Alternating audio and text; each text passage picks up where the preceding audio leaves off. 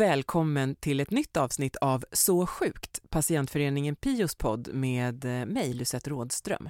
Lyssnar du kanske på Erik Ståhl i tidigare avsnitt, det vi spelade in sist med anledning av coronapandemin, men också avsnitt 10 där han berättade om sin mycket ovanliga sjukdom Wiskott Aldrich och hur han trots det här mycket ovanliga och dödliga syndrom levnadsglatt satsat på ett eh, familjeliv. Förutsättningarna för att han, liksom andra med kroniska sjukdomar, ska kunna göra det handlar om behandling. I Eriks fall, liksom för andra primär immunbristpatienter, så handlar det då om behandling som baseras på människors vilja att donera blod eller blodplasma. Och idag ska vi prata om immunglobulin som ju framställs av blodplasma. Men först så vill jag att du hör mer om varför det är så viktigt att vara plasma eller blodgivare. Och då återvänder vi till Erik vars historia verkligen ger en bild av exakt hur livsavgörande det här kan vara. Det är så att jag, jag vårdades, mina första 18 år i livet vårdades på en barncanceravdelning. Jag låg inne någonstans runt 100-150 dagar per år från det att jag var 7, 8 till dess att jag var 18. Och fram tills dess att jag var 18 så hade jag en diagnos som hette kongenital mikrotrombocytopeni. Man, man ifrågasatte aldrig varför jag alltid var sjuk och alltid hade feber och sådär. Man, mm, man äh, brydde sig inte så mycket. Så mina föräldrar då som har varit världens mest stöttande och underbara föräldrar de ville ändå att vi skulle ha en second opinion från en läkare i Göteborg som mamma hade hört talas om. En eh, specialist på just immunbristsjukdomar, doktor Anders fast och det var han som räddade livet på mig. Jag kan inte, det, det, det, finns liksom inga andra ord att beskriva det på. Utan honom hade jag inte suttit här idag. För i Lund hade man, det var i princip palliativ vård. Man bara väntade på att jag skulle få någon, någon infektion som man inte kunde hantera med, med, antibiotika. Sen till sist så kom det till en punkt och Anders beskrev det så bra för mig när jag kom in och han började förklara vad Wiscott Aldrich är.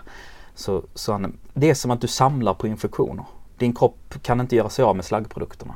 Och då består din kropp till sist bara av slaggprodukter och det överlever inte en kropp på.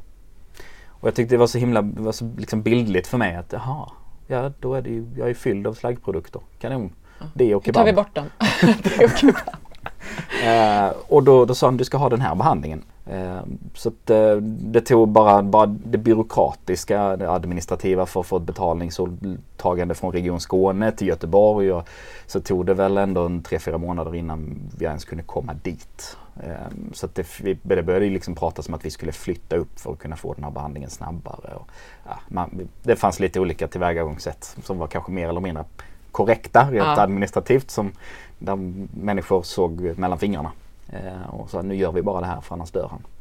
Eh, så att eh, ja, efter fem, sex behandlingar så förändrades mitt liv fullständigt. Helt, det, det, är, som en, det är som natt och dag. Wow! Och det, det ja, tack Anders, det är bara där. Vad var det här för behandling som du fick då? Det är ju egentligen immunförsvar på flaska. Det är så jag brukar beskriva det för, för när, jag är ute på företag och föreläser och så, här, så är det svårt att köra medicinsk terminologi. eh, så då brukar blödningar brukar vara som, som blåmärken på insidan av kroppen. Trombocyter är kroppens eget plåster och eh, just gammaglobulinbehandlingen är immunförsvar på flaska. Och eh, det utvinns från blodgivare. Okay. Och eh, den eh, behandlingen rensar ut de slaggprodukterna som min kropp själv inte kan göra. Så då får jag den varannan vecka nu. Min mamma är sjuksköterska så att eh, vi har fått igenom att hon kan ge den hemma vilket är fantastiskt. Eh, så att jag går hem och lägger mig på köksbordet. Hon sätter en liten nål i min portakatt som jag är inopererad och eh, ger mig tre stycken sådana flaskor, 30 gram. Vet du hur produktionen av plasma och blod, vet du hur det går till? Ja, jag vet, jag vet hur själva den produktionen går till och sen, sen får jag ju, jag får ju ytterligare en nivå längre bort av plasman kan man säga. Så det är, det är ju när man har gett plasma eller blod som man filtrerar ut immunförsvaret från min. Så så långt är jag med och eh, sen hur den processen går till, uh, beats me. Men, men uh, det krävs någonstans mellan 3 och 4 tusen uh, blod, blodprodukter från 3 och 4 tusen blodgivare per behandlingstillfälle för att jag ska kunna få min, min mm, behandling. Och det får jag varannan vecka. Så att mellan 3 och 4 tusen blodgivare, eh, deras immunförsvar får jag varannan vecka. Eh, och det är rätt häftigt. Det är rätt coolt. Det är väldigt coolt. att det ens funkar. Hur lång tid tar det att få behandlingen? Det tar rätt så lång tid och det är mycket på grund av att vi ger den hemma. Eh, hade jag fått den på sjukhus så hade det gått på kanske fyra timmar eller något. Jag vet inte men jag vet att de gånger jag har fått det så har jag mått väldigt dåligt av det. För ju snabbare du ger den Eh, det är rätt så trögflytande det här medlet. Så ju snabbare du ger den ju, ju snabbare expanderar blodkärlen också. Du får mer huvudvärk och du får mer biverkningar.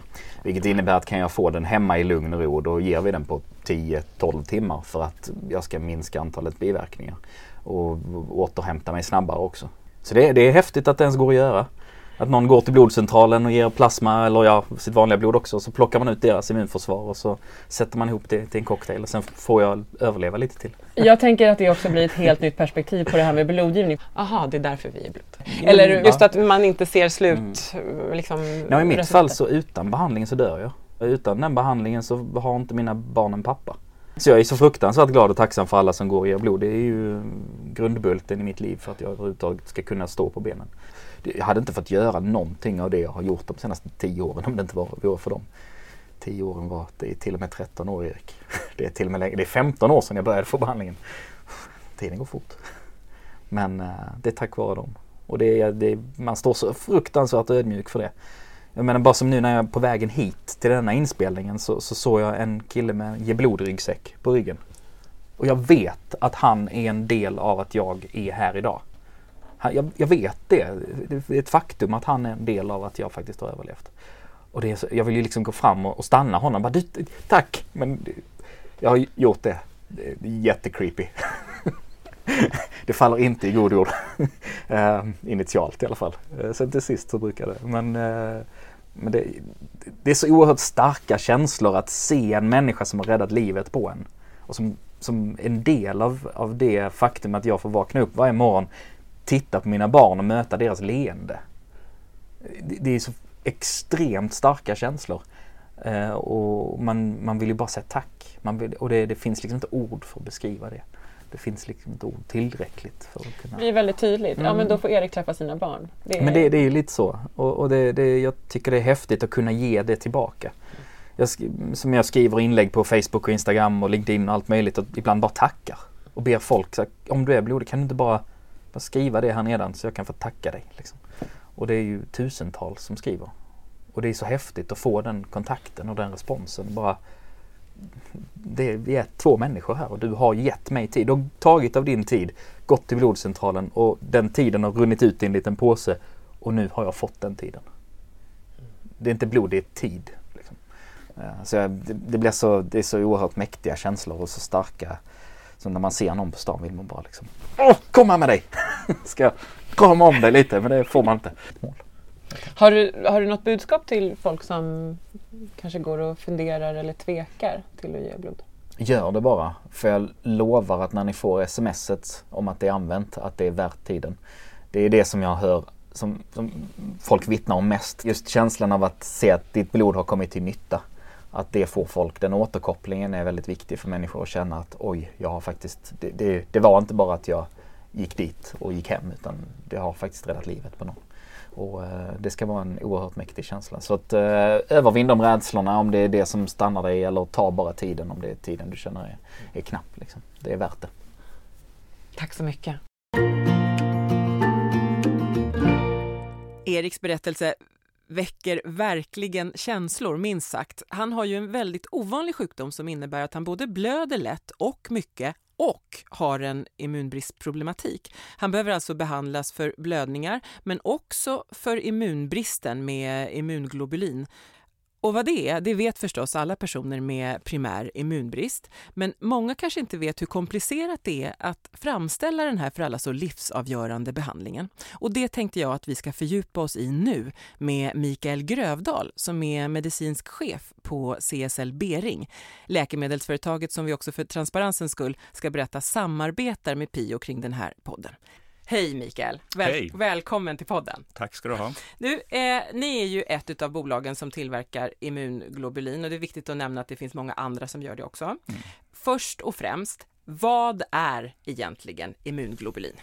Mm, då ska jag försöka förklara det utan att komplicera det allt för mycket. Men immunglobuliner är samma sak som antikroppar. Och eh, de produceras av en viss typ av vita blodkroppar eh, som vi har eh, som kallas för plasmaceller. Och plasmacellerna och immunglobulinerna, alltså antikropparna, är ett del av vårt immunförsvar. Och man kan säga att lite förenklat så binder de här antikropparna eller immunglobulinerna till till exempel bakterier. Det som är fiffigt med det är att, att när bakterierna har immunglobuliner på sin yta så känns de lättare igen av andra eh, celler som är inblandade, andra typer av vita blodkroppar som tillhör vårt immunförsvar. Så att de dras mot den här bakterien och eh, eh, den här bakterien blir också liksom, man kan säga, lite godare för de cellerna så att de får lättare att äta upp den här bakterien. Då. Så det blir liksom, det låter som ett väldigt smart system. Det är det. Det är ungefär som att man sätter på små fyrbåkar på de här bakterierna så att alla de som ska hjälpa till i kroppen och ta bort bakterierna ser dem mycket enklare. Exakt. Och käkar upp dem. Det är en, en, en, markering att, att här finns någonting som ska bort. Så immunglobuliner är väldigt eh, eh, viktiga för att vårt immunförsvar ska fungera liksom fullgott. Eh, och har man inte immunglobuliner så har man nedsatt eh, immunförsvar och, eh, och ökad risk för för vissa typer av infektioner och framförallt bakteriella infektioner men andra infektioner också. Mm. Och utan att gå in på specifika produktnamn, hur går det till när man tillverkar de här preparaten? Immunglobuliner eh, som det är idag, eh, precis som eh, flera andra eh, läkemedel mm, produceras från plasma från människor. Så för att man ska kunna tillverka immunglobuliner så krävs det att eh, olika friska människor eh, donerar plasma. Och det finns eh, strikta regler och processer för hur det här eh, ska gå till då. För att man vill ju till exempel testa de som lämnar plasman så att inte de bär på smittsamma sjukdomar. Till exempel vissa virus eh, testar man för en hel rad olika eh, virus. Sen för säkerhets skull när man då har eh, lämnat plasma så, så, sätter man den plasman i, i karantän, eh, som eh, många vet vad det betyder nu för mm. tiden. Så att eh, första gången någon lämnar så sätter man plasman i karantän och sen så får man inte använda den plasman förrän den här personen har lämnat plasma en gång till. Och då testar man också den här personen för virus. Och skulle den här personen då ha något av virusen den gången eller inte lämna en gång till, då får man inte använda den plasman som man tog första gången, om du förstår. Ja, jag förstår precis. Ja. Det är väldigt noggrant helt enkelt. Väldigt noggrant. Sen efter det eh, så tillkommer flera olika processer där man gör ytterligare saker för att få bort eventuella liksom, virus. Man eh, filtrerar eh, plasman, Eh, Eh, man behandlar den kemiskt på olika sätt eh, och till exempel med värmebehandling för att då ytterligare eh, vara säker på att man inte får med någonting i produkten som inte ska finnas där. Och sen är det dags att börja då att från plasman eh, extrahera de proteiner och till exempel immunoglobuliner som ska eh, användas som, som eh, läkemedel. Så det är en eh, lång och ganska komplicerad process och det tar rätt lång tid. Det tar eh, ungefär nio månader från att man har donerat plasman tills att den här plasman finns, eh, alltså immunoglobulinerna från den plasman finns i något eh, läkemedel som kan användas. Och nu sa du donera plasman och vi ska återkomma till det, men nu kommer en, en, en lekmannafråga här från mig. Eh, skillnaden mellan blod och plasma? Plasma är det som finns kvar av blodet när man har tagit bort blodkropparna.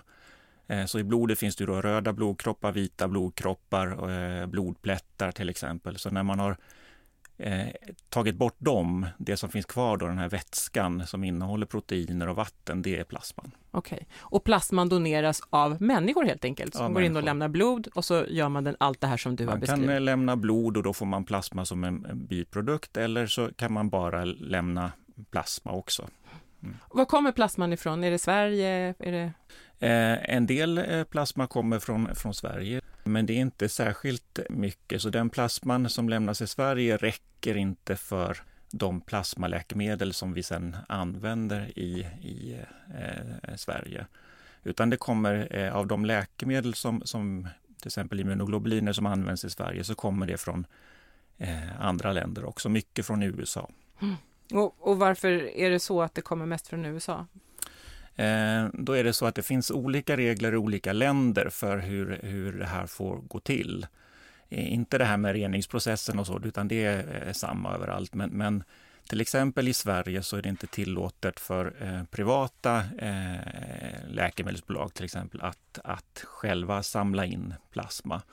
Eh, I USA och till exempel i Tyskland så är det så att företagen kan ha egna plasmainsamlingsställen. Men det får man inte ha i Sverige, utan den plasma som eh, man får i Sverige det är sånt som blodcentralerna på sjukhuset samlar in.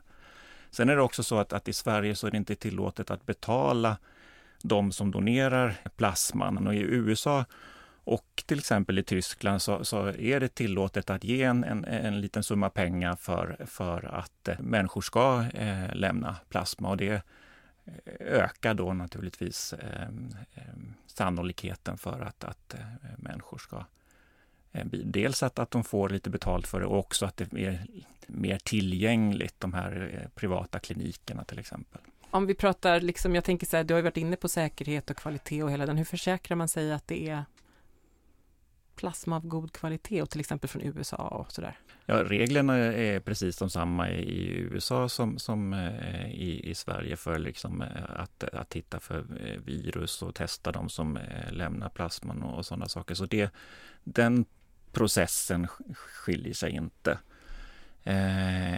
Men en utmaning med plasmaläkemedel är ju att, att just att det, att det behövs eh, människor som donerar. Att, att det är inte som andra läkemedel att man kan till exempel eh, köpa in mer kemikalier och så bara mm, mm, tillverka mer. Utan ska man öka produktionen så måste man ha fler som donerar. Så det, är ju liksom, det, det finns en viss begränsning i hur mycket plasmaläkemedel man kan eh, få fram. Hur mycket blodplasma krävs det för att få liksom en vanlig dos, eller vad man ska kalla det för? Ehm, ja, det beror ju på vilket plasmaläkemedel man talar om då, då, men eftersom vi pratar om immunoglobuliner så, så och sen beror ju det på vilken typ av sjukdom man har och hur mycket eh, immunoglobulin man, man, behöver och hur mycket man väger, för immunoglobuliner doseras per, per eh, kilo kroppsvikt. Men i genomsnitt eh, ungefär 130 eh, donationer för ett års förbrukning för en person med immunbrist, ungefär. Det är rätt mycket. Det är ganska mycket. Men du, alltså jag tänker, det du berättar här som du säger också, att så, är, ni är aldrig oroliga över att det inte ska finnas tillräckligt med, med plasma för alla som behöver? Det finns ingen oro eh, nu, utan det, det, det, finns läkemedel för de som behöver det i, i Sverige till exempel. Men, men det är klart att ökar användningen så måste man på något sätt också då se till att antalet donationer ökar. Annars går det inte ihop. Men vi håller ordentlig koll på den här balansen eh, och eh, speciellt för, för eh, plasmaläkare, att vi, vi, måste också hålla koll på eh, det är inte så att, att man bara kan beställa hur mycket som helst någonstans och, och, och, och få det, utan vi måste ju balansera så att, att inte något ställe får massor och så blir något annat ställe utan, utan det finns den här mängden som man måste fördela då på, på, på de som behöver. Eh, nu har det varit ganska mycket om man ska lägga läkemedel i lager till exempel och så. Eh, och det har varit förfrågningar, och, men, men vi, det är inte så att vi måste först se till att de som behöver läkemedel nu får. Och sen kan man eventuellt börja bygga lite lager, men det är inte så att man kan göra det snabbt. Eh, eftersom eh, ja, det tar lång tid att få fram de här läkemedlen. Det, det måste planeras helt enkelt.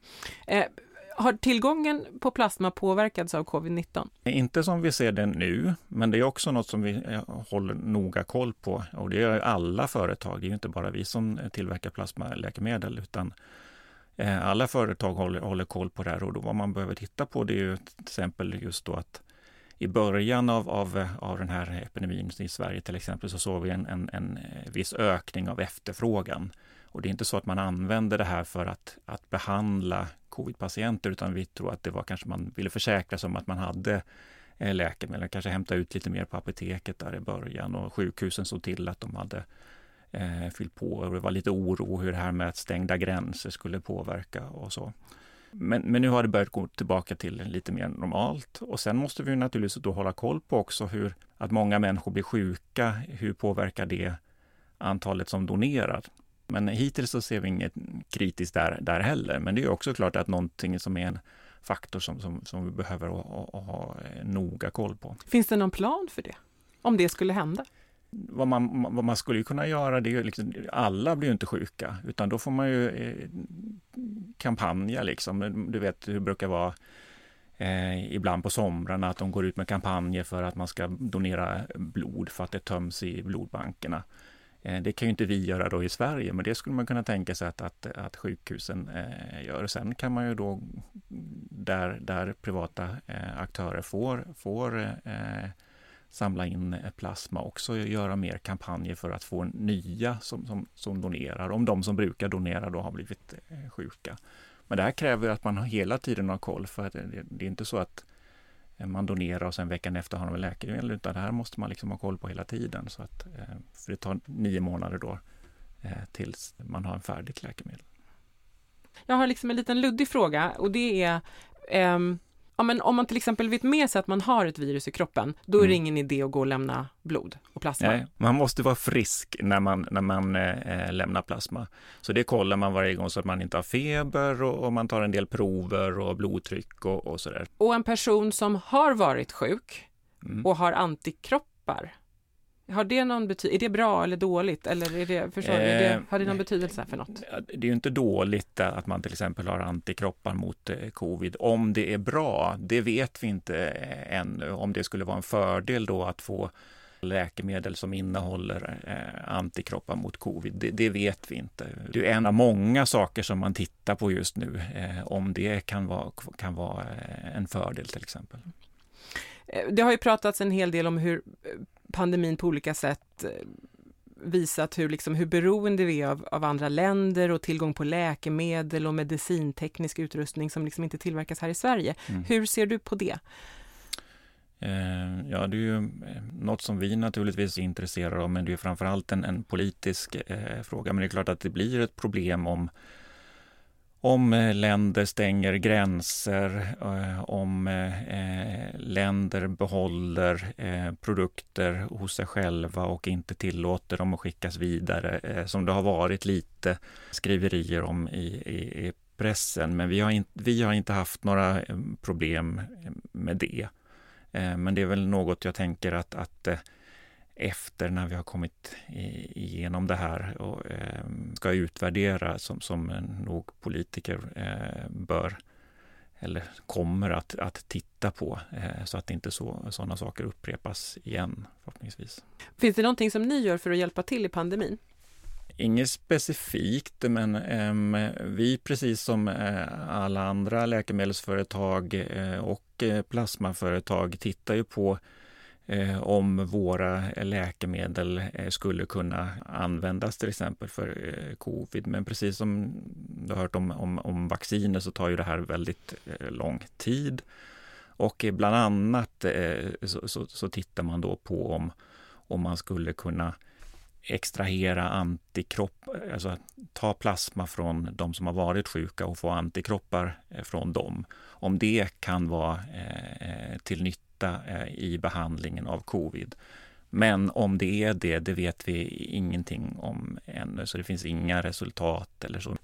Hur ser framtiden ut då? Kan man tillverka de här produkterna av någonting annat än plasma? Inte som det är nu. Det pågår en, en, del försök, för det skulle också kunna vara ett, ett sätt att inte vara så beroende av donationerna då, om man kunde eh, tillverka det här som man eh, tillverkar andra biologiska läkemedel, till exempel få, få olika celler att tillverka de här immunoglobulinerna. Eh, en sak som eh, har med det här med vad, vad immunoglobuliner är för någonting är att, att eh, om man ska ha riktigt skydd av immunoglobulinerna så är det viktigt att, precis som det är hos friska, att immunoglobulinerna är, eh, är riktade mot eh, massor av olika eh, bakterier och, och eh, främmande saker som kan komma in i kroppen. Ser alla immunoglobuliner exakt lika ut, då har man ju bara skydd mot den grejen som den immunoglobulinen är riktad. Då gör det inte så stor nytta? Så liksom. då gör det inte så stor nytta. Så man måste ha det här liksom stora, stora variationen av olika immunoglobuliner. Eh, man kan redan nu tillverka antikroppar som monoklonala, men de det finns en del läkemedel, så, men de är då riktade mot enstaka saker, till exempel riktade mot cancerceller eller sådana saker. Så det, det är inte ett stort problem att göra, utan det får den här stora, stora variationen som är riktad. Det, det har man än, än så länge inte lyckats med och det pågår en del eh, arbete med att försöka få fram sådant, men, men det ligger ganska långt eh, fram i tiden i så fall om, om det eh, ja, det är aldrig säkert att någonting lyckas förrän man har testat det ordentligt. Men, men det pågår forskning. Det pågår det, forskning. Det, tar tid, helt det, det ligger långt fram i, i, tiden om det kommer. Så än så länge så för att få den här immunoglobulinen med den här stora, stora variationen så är man beroende av att få den från eh, plasma, från ja, friska från personer. Människor, helt från människor. Mm. Stort tack för att du kom hit Mikael. Sitt kvar, för vi ska göra en eh, internationell utblick nu. Mm. För eh, det här med behov av blod och blodplasma, det är förstås någonting som finns i hela världen. Blod och blodplasma, som vi precis har konstaterat, går ju inte att framställa på konstgjord väg. Julia Nordin jobbar på den internationella patientföreningen iPoppy och du är med oss nu på telefon från Lissabon. Hej! Hallå Julia, välkommen till podden! Tusen tack! Du, hur är läget i Portugal just nu? Det är relativt bra. Vi, vi har klarat oss ganska bra i, i Portugal um, och läget börjar väl se ljusare och ljusare ut. Vi har som i så många andra länder haft en period med ganska tuffa regler för isolering och, och stanna hemma-policies. Men eh, sen början på maj så har vi successivt börjat öppna upp. Så nu kan vi röra oss lite mer fritt i Lissabon igen. Man får mm. hålla sitt avstånd och tvätta händerna bara. Ja, men det låter smart. Fortsätt med det. Du, vad är egentligen iPoppy och vad gör ni? Um, så iPoppy är en, en, global organisation för patienter med primär immunbrist. Så man kan nästan säga att det är som en paraplyorganisation. Och vi har medlemsorganisationer i 68 länder som är spridda över hela världen. Och svenska PIO är en av, av de här. Um, jag ska beskriva vårt huvudmål så är det att, att arbeta för möjligheten att ställa eh, diagnoser tidigt eh, och säkerställa att patienter har tillgång till den vård som de behöver. Så vi, vi jobbar också jättemycket för att öka medvetenheten om primär immunbrist på en, på en global nivå. Jättemånga som inte känner till vad det är för sjukdom. Och vi lägger också jättemycket krut och energi på att stärka och stödja våra, våra nationella medlemsorganisationer. Och jag, jag jobbar som medlemsansvarig, så mitt huvudansvar är att stödja och, och kommunicera med medlemmarna. Så. Men vi är ett litet team, så det, det varierar, ganska, varierar ganska kraftigt med arbetsuppgifterna. Mm, jag förstår. Har ert arbete påverkats av den här pågående pandemin? Eh, ja, det, det, har det självklart gjort. Det har påverkat oss på, på många sätt. Vi, vi började året med att förutspå ett, ett intensivt år med möten planerade över hela världen. Och sen fick vi helt fokusera om de här uppgifterna till att, till att bemöta krisen och, och stödja våra medlemmar. Det har vi gjort på flera fronter. Så vi har, vi har utökat kommunikationen med våra medlemmar och det är främst min uppgift. Då. Sen har vi såklart ständigt, alltså vi ständigt bevakar effekten av pandemin för, för patienter med primär immunbrist. Eh, och hittills vad vi har sett är att det inte har slagit hårdare. Så det är väl det som vi främst har fokuserat på. Sen har vi, vi hade två stora möten planerade i år. Ett, ett internationellt möte för patienter och sen ett regionalt möte i, i Japan. Och båda, båda de mötena har fått kommer få bli online-möten istället. Okej. Okay. Eh, mm. Så är det. I intervjun med CSL Bering här innan dig så hörde vi om tillgången på blodplasma för den svenska läkemedelsindustrin. Hur ser det ut internationellt? Um, ja, vi, vi jobbar ju hela tiden aktivt på, på en internationell nivå för att sprida information om vikten av plasmadonation. Uh, och vi pratar Eh, om det här med allt ifrån EU till Europarådet till Världshälsoorganisationen etc. Och, och samarbeta både med, med sådana institutioner men också medicinska organisationer eller även representanter inom läkemedelsindustrin. Och målet är då att se till att beslutsfattare förstår att immunoglobuliner särskiljer sig från många andra mediciner som, som ni redan har nämnt de är inte utbytbara på samma sätt eh, och patienter med primär immunbrist som behandlas med de här medicinerna behöver ha en bred tillgång och utan plasmainsamling eh, och plasmadonationer så, så finns inte den möjligheten. Så vi lägger jättemycket vikt vid det i vårt arbete. Vi, vi jobbar ju mycket med våra medlemmar och bevakar hur, hur de har tillgång eh, till medicin. Och om vi ser att det kanske kan vara en brist som uppstår, att de patienterna riskerar att få begränsad tillgång, då, då gäller det att snabbt vara där och, och trycka på för att, för att undvika en brist helt enkelt. Tycker ni att ni når ut med ert budskap? Ja, det skulle jag säga att vi gör. Men sen är det såklart, hur ska man säga, inom vårt lilla, lilla community så är det ju självklart att det här är av största vikt. Eh, och det kan såklart vara svårare att, att nå ut utöver det. Och framförallt när det gäller att, att utbilda beslutsfattare. Just för att det handlar om sällsynta sjukdomar och, och sådär. Men, men jag tycker absolut att det får genomslag. Men det gäller ju att, att gå ihop med andra och samarbeta för att, för att få ut sitt budskap helt enkelt. Det är ju en stor del av eh, blodplasman som tillhandahålls av USA. Jag har hört någonstans 80 procent. Hur, hur allvarligt tycker du att det är? Hur ser du på det? Ja, eh, jag är osäker på om det är fullt så högt som 80 procent, men det är absolut en majoritet eh, av plasman som samlas in i USA. Och för oss så, så är det ett, det är ett globalt problem, för det gör att jättemånga länder blir beroende av, av ett enda land eh, för att få tillgång till medicin. Vi ser också en trend där efterfrågan på immunoglobuliner växer snabbare än plasmadonationerna gör, vilket också är, är oroande. Men för oss så är det en osäker situation och vi brukar därför istället försöka betona vikten av att ha, ha en global plasmakapacitet och, och en regionalt balanserad plasmainsamling. Och försöka få länder att fokusera mindre på och försöka täcka det nationella behovet på egen hand och gå mot regionala system. Det finns mycket kvar att, att göra där. Men om man tittar till exempel på, på de siffrorna jag har sett så har var det 66 procent eh, av plasman som samlades in i USA under 2018 och bara 14 procent i Europa till exempel. Och Europa och Nordamerika är två regioner som, som brukar mest, så det är ett stort glapp där, om man tar Europa som exempel, på hur mycket man, man brukar och hur mycket man samlar in. Så där finns det ju mycket kvar att, men man, skulle, man skulle till exempel kunna hjälpa till genom att donera plasma även här i Sverige, eller?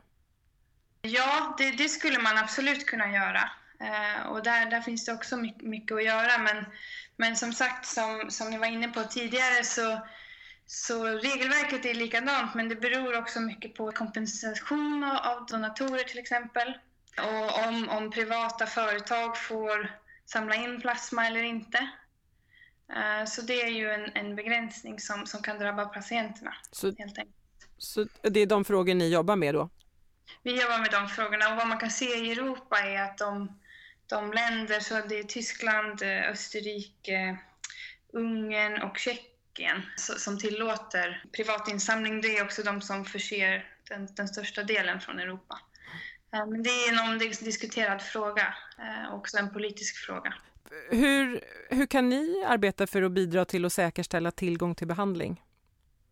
Ja, som, som jag nämnde tidigare så ett av våra största fokusområden är att se till att säkerställa tillgång eh, till den mest passande eh, produkten och, och, behandlingen för patienten med primär immunbrist. Så vi anser ju, och det är också det vi försöker göra, att, att utbilda beslutsfattare om vikten av en stabil tillgång till en, en rad olika produkter för patienterna och få dem att förstå att det inte är generiska läkemedel eh, och vi ser till exempel problem i vissa länder där tillgången till produkterna begränsas eller att patienterna tvingas byta mellan produkterna, vilket kan orsaka biverkningar. Eh, och vi ordnar också möten och workshops och, och, sådär och har utbildningar där, Eh, där vi går igenom hur man kan påverka politiskt till exempel och hur man kan reagera om det, om det blir en brist. Vi brukar också försöka att att göra undersökningar kring, eh, med våra medlemmar och den senaste vi gjorde var en eh, immunoglobulin switching survey. Och den, den visade att en majoritet av de som svarar har bytt sin behandling under de senaste sex månaderna. Och för många var det på grund av att produkten inte längre fanns tillgänglig. Alltså det är något som vi måste fortsätta att jobba med helt enkelt. Och det varierar supermycket. I, I Sverige kan det vara, jag är inte expert på, på Sverige så eftersom vi jobbar mer internationellt. Men om man jämför med många andra länder så finns det tillgång till en bredare, ett bredare antal produkter om man säger så. Så man kan testa sig fram på ett bättre sätt än i vissa länder om man bara har tillgång till en produkt. Då är det ju den som finns så att säga. Du har snuddat lite vid det, men när, när fattiga länder utvecklas och, och, fler människor får tillgång till behandlingar så ökar förstås också behovet av eh, immunglobulin. Vad har du för tankar om det? Ja, eh, min tanke kring det är väl att diagnos och tillgång till behandling egentligen går hand i hand. Så om, om vi tar så, ett, ett mål är att sä säkerställa tidig diagnos och tillgång till behandling. Så i det här scenariot då, då skulle en, en ökning av behovet av immunoglobulin skulle vara ett resultat av att fler patienter får en korrekt diagnos. Så för oss så skulle ju det vara, vara ett positivt och det skulle innebära att vi kommer närmare målet. Um, så vad jag skulle säga är, jag, jag förstår frågan, mm. um, men jag skulle säga är att pålästa patienter, för oss som patientorganisation, pålästa patienter kan göra supermycket för att förbättra sin situation. Så det första steget för det till att bli en påläst patient är att få sin diagnos. Eh, så ju, ju, fler patienter som diagnostiseras i länder som utvecklas till exempel, Eh, desto större möjlighet för den patienten och den gruppen av patienter och förbättra villkoren för andra patienter i landet. Men det är såklart, med det kommer ju en, en stor eh, ska man säga, en stor ansträngning till att, att också kampanja för till exempel plasmadonationer. Men, men vi ser jättemycket solidaritet bland våra medlemmar och, och en önskan om att förbättra situationen, inte bara för, för dem själva utan för alla andra patienter som de lärt känna via, via våra möten till exempel. Det kan ju också vara så att ökad medvetenhet och ökad diagnostisering också i det långa loppet, om, som du säger, om man tänker solidariskt, kanske även leder till mer blodplasma. Ja, det är ju förhoppningen. Ja. Jag tror då att alltså det är bättre att diagnostisera så många som möjligt, att man får en korrekt diagnos, att man vet vad man har och sen kan man lära sig mer om det och kanske göra något för att förändra den situationen. Du, berätta mer om eh, frågor som ni arbetar med på eh, iPoppy. Alltså hur ser det ut för, för primär immunbristpatienter globalt? Jag antar till exempel att tillgången till vård och behandling skiljer sig mycket åt mellan liksom, olika länder och olika världsdelar. Eh, ja, det, det gör det absolut.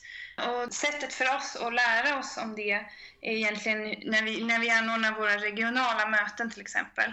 Eh, då, då eh, träffar vi patienter från hela regionen och så diskuterar vi och håller workshop och utbildningar med dem. Men vi får också med oss jättemycket hem därifrån eh, och får lära oss om hur situationen ser ut. Så det, det är klart att det varierar jättemycket. Det varierar dels mellan regioner, så Europa och, och Nordamerika är väl de som har, som har kommit allra längst när det gäller diagnos och behandling. Men även Sydostasien är på god väg. Och sen så kan det vara att det, att det varierar eh, mellan länder inom, inom en världsdel också. Så det kan ju skilja sig bara inom Europa ganska mycket för patienterna i de länderna. Vad kan Sverige lära sig om primär immunbristvården i andra länder? Med, med en brasklapp att jag inte, faktiskt inte är expert på Sverige, men Eh, Sverige är för oss ett av våra mest utvecklade medlemsländer, både vad gäller eh, diagnoser och tillgång till, till lämplig vård. Men Sverige har också en mycket välfungerande patientorganisation som håller reda på den nationella utvecklingen och, och stödjer de svenska patienterna på ett jättebra sätt. Och som också har möjlighet att, att lära oss om hur det, hur det ser ut i Sverige. Så vi kan få ganska mycket information om Sverige på det sättet. Vi gjorde en undersökning 2018 och då Sverige fick väldigt höga poäng då på de flesta parametrarna i jämförelse med många andra länder och då gällde det tillgänglig specialistvård, diagnostik, behandlingar och även vad gäller kostnader av medicin och behandling, vilket ju är ett, ett problem i många andra länder för att om du har kanske många olika produkter tillgängliga till exempel, men det är inte bekostat på något sätt. Eller, um, och då anser inte vi att, att det är tillgängligt om inte alla har råd till det till exempel. Men det, det tyder på att klimatet för patienter med primär immunbrist är ganska bra i Sverige. Även om jag vet att det finns problem med att vården inte alltid är jämlik överallt i landet och, och på det området finns det säkert förbättringspotential. Men ja, vad man kan säga generellt är väl att det ser bra ut för Sverige men det finns jättemycket man kan lära sig ändå från andra länder. Så det är fort, viktigt att fortsätta vara en aktiv medlem hos oss. Mm.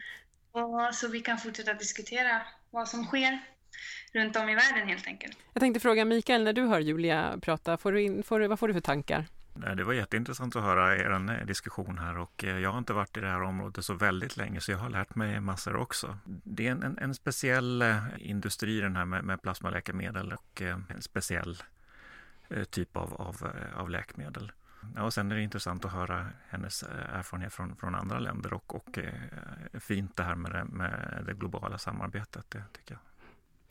Julia, stort tack för att du tog dig tid att vara med här i podden. Tack för det.